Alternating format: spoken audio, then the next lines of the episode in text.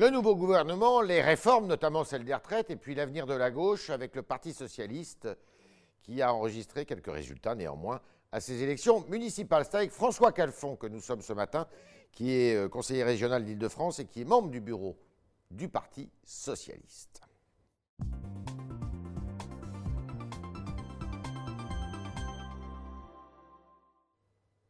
Euh, François Calfon, bonjour, bienvenue dans le, dans, le, dans le talk. Alors, les féministes sont dans la rue, elles euh, manifestent contre la présence de Gérald Darmanin comme ministre de l'Intérieur, contre qui une plainte pour viol a été déposée il y a quelques, il y a quelques temps. Et Gérald Darmanin, ce matin, qui dit Mais moi, j'ai le droit à la présomption d'innocence. Vous êtes d'accord? Alors, tout le monde a le droit à la présomption d'innocence. Je suis plutôt d'accord avec le principe. Simplement, le signal qui a été envoyé en assurant sa promotion depuis le ministère du Budget jusqu'au ministère de l'Intérieur est potentiellement problématique. Euh, non pas parce que la présomption d'innocence serait bafouée, mais parce qu'il a autorité sur les services de police. Euh, la situation judiciaire, euh, qui, je le rappelle, c'est la troisième instruction ouverte sur Gérald Darmanin. deux précédentes ont donné lieu à un non-lieu. Hein, mais pour autant, il y a une enquête en cours, donc peut-être qu'il aurait pu dans une sorte de principe de précaution, à minima rester au ministère du Budget. Mais moi, vous voyez, euh, je n'ai pas envie de passer euh, euh, le reste de ma vie politique, ou en tout cas ce matin, à, commenter cela. Mais quand même, néanmoins, il y, a Éric Dupont-Moretti qui a été nommé à la justice. On sent que le président de la République a voulu incarner une forte incarnation dans les ministères régaliens. Et, et Moretti est aussi critiqué pour ses positions sur le mouvement MeToo, notamment.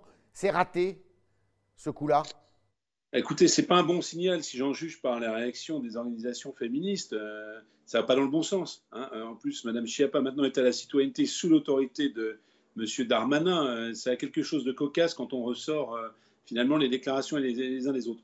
Je dis que c'est quand même pas de la même nature les mises, en cause dont Monsieur Darmanin est l'objet et les nombreuses prises de position de Monsieur Dupont-Moretti sur d'ailleurs toute une série de sujets. Ça ne touche pas simplement à la cause euh, féminine. C'est une grande gueule, ces déclarations-là, je comprends qu'elles puissent choquer. Maintenant, je préfère juger M. Dupont-Moretti sur les actes et notamment sur sa volonté, euh, finalement, euh, d'être un avocat, comme il l'a dit, je reprends le terme, de la justice. Je suis circonspect parce que je pense que ce sera un peu le hulot de la justice, mais pour autant, j'attends de voir. D'accord. C'est beaucoup, pour finir avec ça, beaucoup disent c'est un gouvernement de droite, une machine électorale pour le, président de la République en 2022, c'est vrai ça?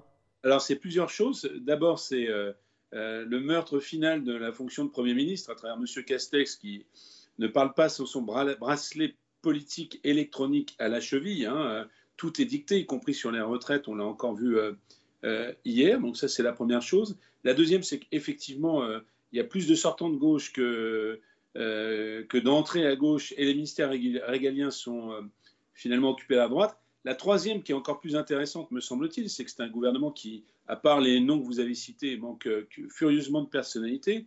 On a l'impression même que c'est un gouvernement un peu bâclé. Hein. C'est-à-dire que finalement, il y en a 22 qui restent. Et, c'est surtout non pas un gouvernement de combat pour la présidentielle, mais c'est un gouvernement euh, qui suit les courants et les sous-courants des, républicains. Euh, puisque finalement, il y a un partant qui est un Juppé 2.0, Édouard Philippe, qui a été congédié parce que populaire. Eh bien, de l'autre côté, on voit bien que euh, M. Macron euh, essaie d'avoir euh, finalement des cordes de rappel au sein des LR chez les sarkozystes.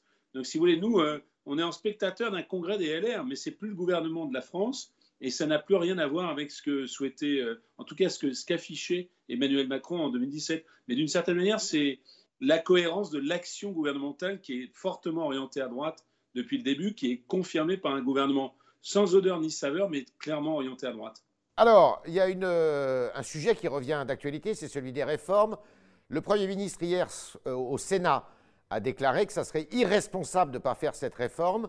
Est-ce que c'est euh, votre, votre, avis ou au contraire, vous dites que c'est complètement hors sujet alors que la France se prépare à une crise économique très violente? C'est la deuxième option, bien sûr. J'ai envie de dire que dans les premières déclarations qu'il a faites, Jean Castex, il était encore un homme de bon sens avant d'être euh, finalement rattrapé par la politique politicienne. Euh, il a dit, et je crois qu'il faut le faire, euh, qu'il fallait suspendre, voire supprimer, non pas dit supprimer, mais la réforme de l'assurance chômage, puisqu'on a le mur du chômage des plans sociaux qui, jour après jour, s'affiche. Et puis pour embarquer le pays dans cette mobilisation sociale contre les effets économiques du Covid, voire demain les effets sanitaires, il était bon de suspendre cette réforme des retraites. Mais là encore, c'est le fil rouge de ce gouvernement, c'est le fil rouge d'Emmanuel Macron. Il s'agit de pulvériser la droite. Donc, euh, euh, on affiche ce marqueur de continuation de la réforme des retraites pour ne pas décevoir l'électorat de droite. Donc, on croyait que Emmanuel Macron avait compris le rendez-vous avec le pays. Le seul rendez-vous qu'il prend, c'est avec 2022. Et cela, selon lui, passe par la droite. Vous, vous êtes contre toute cette réforme parce que il y, a le côté, euh, ce qu'on appelle systémique, c'est-à-dire remettre tout le monde dans le, même, euh, dans le même panier, dans le même régime. Et puis, il y a le côté paramétrique, c'est reculer l'âge de départ à la retraite. Il semblerait que le Premier ministre euh, veuille d'abord s'occuper du départ à la retraite et de reculer cet âge de départ à la retraite. Oui, au début, il nous a expliqué en 2017 qu'il faisait une réforme systémique. Suivant cela, finalement, un certain nombre d'opinions, y compris celle de la CFDT, avec cette retraite à point, hein, d'une certaine manière, à l'arrivée, eh ben, tout simplement, on a des éléments de réforme comptable visant à réformer les choses. Le deuxième argument qui a été utilisé pendant très longtemps, c'est celui de l'universalité et notamment de l'accès aux droits d'un certain nombre de gens qui étaient lésés. Mais y avait-il besoin de faire toute cette réforme pour euh, faire accéder aux droits, notamment euh, les retraites agricoles, euh, l'égalité pour les femmes, d'ailleurs, qui est très sujette à caution dans cette réforme. on voit bien qu'on a changé d'agenda plusieurs fois. Monsieur Emmanuel Macron devrait d'ailleurs s'interroger sur finalement ces problèmes qu'il a avec les corps intermédiaires et plus largement avec la société française. on se souvient bien sûr de la mobilisation des Gilets jaunes. Deuxième élément de crispation très très fort avec cette réforme des retraites, Bref, plus de la moitié du quinquennat a été paralysé par une incompréhension persistante entre Emmanuel Macron et la France, tout simplement, et eh bien pour des raisons purement électoralistes, euh, d'affichage. Après, on verra quel est le contenu, parce que M. Castex, il va bien falloir qu'il plonge dans la piscine de l'action gouvernementale plutôt que rester jour après jour sur le bord. On va bien voir quelle est euh, la réalité de cette réforme des retraites, mais à l'évidence, euh, ce qui est visé là, c'est le marqueur pour ne pas décevoir l'électorat de droite, je le dis encore, contre l'intérêt du pays. Il aurait bien évidemment fallu suspendre cette. Alors, je, disais que les élections municipales avaient montré que la gauche eh bien, euh, tenait le coup, notamment avec les écologistes, qu'il y avait des tentatives d'union qui ont euh, été couronnées de succès, d'ailleurs, comme à Marseille, à l'occasion de ces élections. Et mais simplement, c'est plus, on n'a plus l'impression dans les grandes villes, en tous les cas, que c'est le Parti socialiste qui soit au cœur du système, du dispositif, mais les écologistes. Alors, pour reprendre très rapidement sur les élections municipales, c'est d'abord une lourde sanction pour faire suite à ce que nous avons dit. Mais parlons de la euh, gauche. Non, de la République en marche. Deuxième chose qui est quand même intéressante, euh, c'est que dans ces fameuses métropoles dont vous parlez, euh, beaucoup ont été perdus par la droite qui n'a pas su se renouveler. Hein. Je pense à Lyon, alors il y a des allers-retours entre la droite et les marcheurs. Je pense surtout à Bordeaux, je pense à Marseille, où il y a une droite en bout de course qui a été en difficulté. Ensuite, euh, il y a deux strates de collectivités finalement. Il y a les métropoles qu'on appelle les métropoles TGV, euh, pour parler rapidement, euh, qui celles-ci sont très sensibles à l'agenda écologique et très sensibles à finalement une, union entre les écologistes et le Parti socialiste. Bah, écoutez, j'ai envie de vous dire, c'est une bonne chose. Parfois, ça s'incarne par un candidat écologiste, je pense à Lyon euh, notamment, ou à Poitiers, parfois ça s'incarne par un candidat issu du Parti socialiste. On oublie trop souvent que c'est sur cet agenda qu'Anne Hidalgo a gagné Paris, alors qu'on ne donnait pas cher de sa peau il y a un ou deux ans. Et puis, la, il, y a la, oui. il y a la France euh, des territoires. Alors, on la, la, qualifie de périphérique, mais en fait, c'est 95% du territoire national. Vous savez, le clivage droite-gauche n'a pas disparu. Et là, le Parti socialiste s'affiche bien comme une force, euh, d'ailleurs sans contestation possible la deuxième force territoriale euh, en France. Hein, euh, pourquoi? Ben Parce que dans ces villes-là, ce clivage entre la métropole et les villes moyennes et petites, la question sociale demeure au cœur et la question des inégalités. Et c'est pourquoi, je le dis pour les municipales, mais ça nous amène à la présidentielle, on a besoin d'une gauche socialiste. La France a besoin d'une gauche socialiste qui articule quoi? Qui articule d'un côté la question sociale et environnementale et de l'autre la capacité à gouverner, c'est-à-dire tenir en tension une logique de principe, de valeur et une logique de réalité. Pour autant, votre, euh, le, secrétaire, le premier secrétaire du Parti socialiste, Olivier Faure, a dit qu'il fallait que la gauche, évidemment, ait un candidat à l'élection présidentielle, mais que ce n'était pas nécessairement quelqu'un qui viendrait du Parti socialiste. Ben ça, ça se discute. Par contre, est-ce que pour autant... Je vais vous répondre dans le détail. Est-ce que pour autant cela signifie l'effacement du Parti socialiste face aux écologistes? Je pense que ce serait une grave erreur. Pourquoi? Euh, Parce que nous avons besoin d'un candidat de la gauche qui euh, réunit plusieurs conditions. Bien sûr, l'ancrage à gauche, mais ça, on n'y revient pas.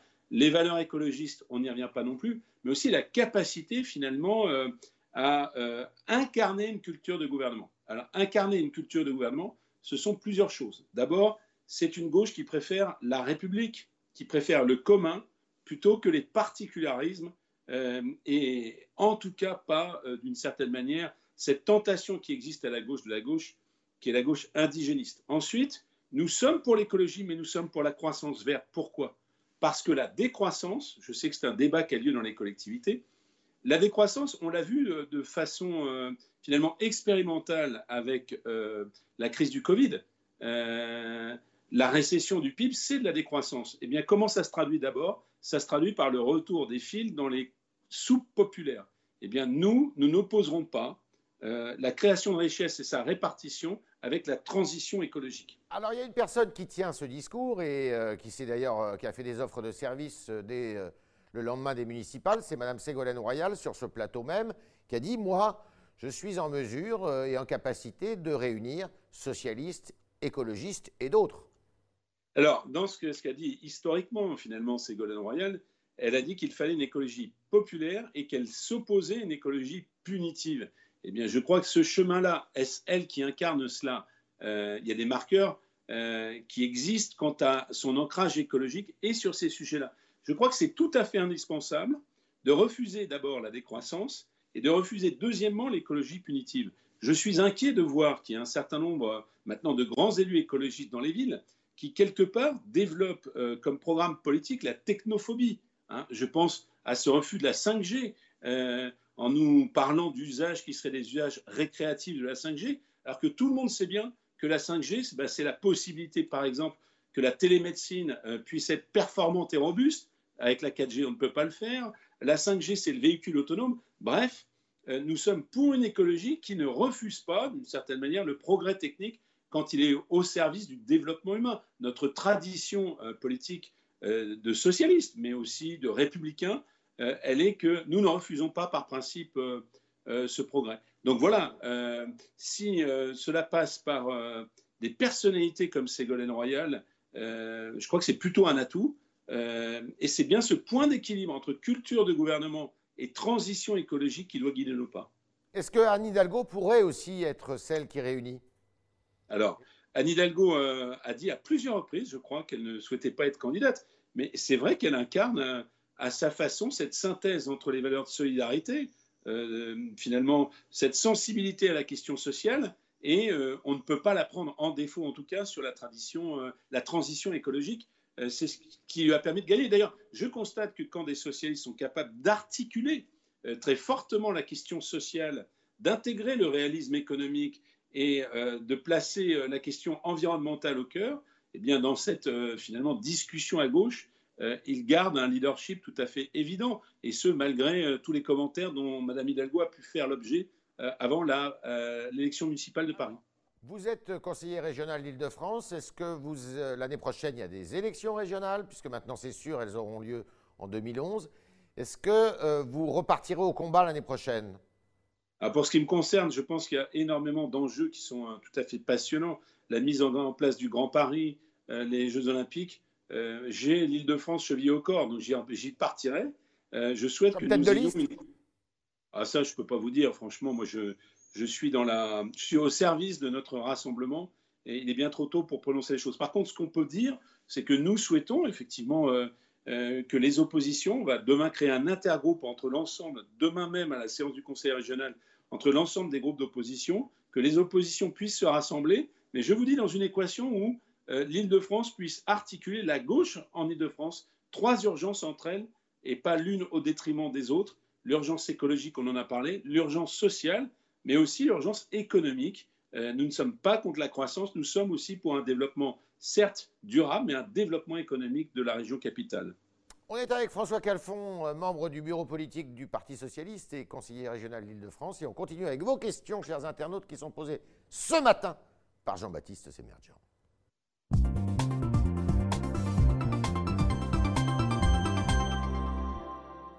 Jean-Baptiste, bonjour. Bonjour Yves, bonjour François Calfon. Bonjour. Alors j'ai une première question, c'est une réaction de David. Et selon David, on n'a pas assez donné assez d'argent aux soignants à la suite du coronavirus et de la crise du Covid-19. Qu'est-ce que vous lui répondez? Ben, Je réponds à David qu'il a sans doute raison, puisque dans les enjeux du Ségur de la santé, même si euh, d'une certaine manière, euh, il faut reconnaître que beaucoup a été donné, euh, quand tout ça tombe finalement en pluie sur les soignants, eh bien, nous nous retrouvons avec des niveaux de rémunération supérieure de 180 euros net ou brut, on ne sait pas encore. Euh, donc c'est déjà euh, un sujet quand on sait que l'ensemble des soignants euh, hospitaliers, qu'il s'agisse du médecin et qui va toucher dans les 2000 euros, hein, je le rappelle, en milieu hospitalier quand il commence, ou de l'aide-soignante qui va toucher 1400 euros, il y a un sujet de dignité, de, de pouvoir vivre. Mais il y a aussi un deuxième sujet qui est tout à fait fondamental, qui est le sujet de l'attractivité de l'hospitalisation publique par rapport aux cliniques ou l'exercice libéral. Euh, car chaque année, il y a des infirmières qui ont été longuement formées par nos instituts et qui démissionnent du métier d'infirmière ou euh, des paramédicaux comme euh, des kinés, j'en passe et des meilleurs, des médecins qui quittent l'hôpital et le milieu hospitalier, dont on a vu dans une crise grave qu'il était quelque part la colonne vertébrale et le poumon de notre système de santé. Jean-Baptiste. on reste sur le coronavirus. C'est Gérard. Selon Gérard, vous souhaitez qu'Olivier Véran sorte du gouvernement suite aux plaintes relatives à la crise du coronavirus. Quelle est votre réaction, vous, par rapport à ces plaintes? Bah, Écoutez, je pense que quand vous avez une surmortalité comme nous l'avons vécu en France, et je rappelle que dans l'OCDE, le taux de létalité, c'est-à-dire le nombre de morts sur le nombre de personnes infectées, est le plus élevé, euh, il y a eu plus que ce qu'on appelle pudiquement des dysfonctionnements. Quand je vois que dans les maisons de retraite, il y a une surmortalité, notamment dans les EHPAD privés, et que euh, euh, ces EHPAD ont masqué les chiffres du nombre de personnes décédées, je me dis qu'il y a euh, des choses qui méritent d'abord que les commissions parlementaires puissent les observer, mais également qu'il y ait des instructions qui soient suivies. sur, par exemple, la gestion des masques, je pense que et M. Véran et surtout Mme Buzyn, mais également M. Salomon, on l'a vu, par tous les éléments euh, à la fois euh, qui ont été dévoilés par vos confrères de presse et puis euh, d'enquête hein, qui existent et qui sont dans le domaine public, que ce retard sur les masques, que ce retard sur les tests nous a été préjudiciable, que beaucoup de morts, morts finalement auraient pu être évitées. Je pense aussi qu'il faudra s'intéresser de près sur toutes les personnes qui étaient finalement de jeunes seniors et qu'on n'a pas traitées en réanimation, alors que peut-être nous aurions pu le faire si euh, euh, l'anticipation avait fonctionné. On peut rajouter à ce dossier un peu lourd, et j'en termine quand même, euh, la note qui a été finalement exfiltrée de la Fédération nationale des pompiers sur des opérations à grand spectacle de communication, je pense notamment transfert en TGV, alors que beaucoup de structures d'hospitalisation privées, y compris dans le Grand Est, étaient tout à fait disponibles pour recevoir les malades. Vous voyez, il y a beaucoup de choses qui, à terme, ont un impact réel et sérieux sur la vie des gens. Et je le redis, des morts qui auraient pu être évitées. Donc, euh, vous savez, sur le, sang contaminé, sur l'amiante, il y a eu des grands procès, non pas par esprit de revanche, mais pour faire avancer la collectivité et éviter que de tels drames puissent se reproduire. Sauf que Philippe Juvin, par exemple, qui est le patron des urgences à Pompidou, dit que ça ne relève pas de l'autorité judiciaire, mais que ça relève d'une responsabilité politique. Euh, je ne sais, je vois pas trop ce qu'il veut dire par là, parce que vous savez, euh, euh, il y a eu 40 000, je donne un autre exemple, puisque M. Juvin parle de, l'hôpital aussi, il y a eu 40 000 soignants qui ont été contaminés en ville et à l'hôpital par ce fameux virus Covid. Donc certains, bien sûr, l'auraient été de toute façon, mais beaucoup, encore une fois, auraient pu être évités. là, l'État employeur, hein, dans les hôpitaux, avait une obligation de protection de ses propres personnels alors vous vous souvenez comme moi euh, des gens qui prenaient des sacs poubelles en guise de blouse et qui n'ont pas été protégés, qui ont été contaminés, même contaminants sur des, patients admis euh, à l'hôpital, y compris avec d'autres pathologies. Une autre question, Jean-Baptiste. une autre question, vous allez voir, c'est plus personnel. Selon quelle histoire vous êtes Macron compatible, en tout cas au niveau économique Est-ce que vous auriez été prêt à entrer dans le gouvernement? Bon, déjà, on ne me l'a pas demandé. Euh, moi, je suis un social-démocrate et un socialiste et républicain. Donc nous n'avons pas de problème, par exemple, avec l'économie de marché. Et pourquoi je ne suis pas compatible politiquement? Parce que c'est comme ça qu'on doit poser la question.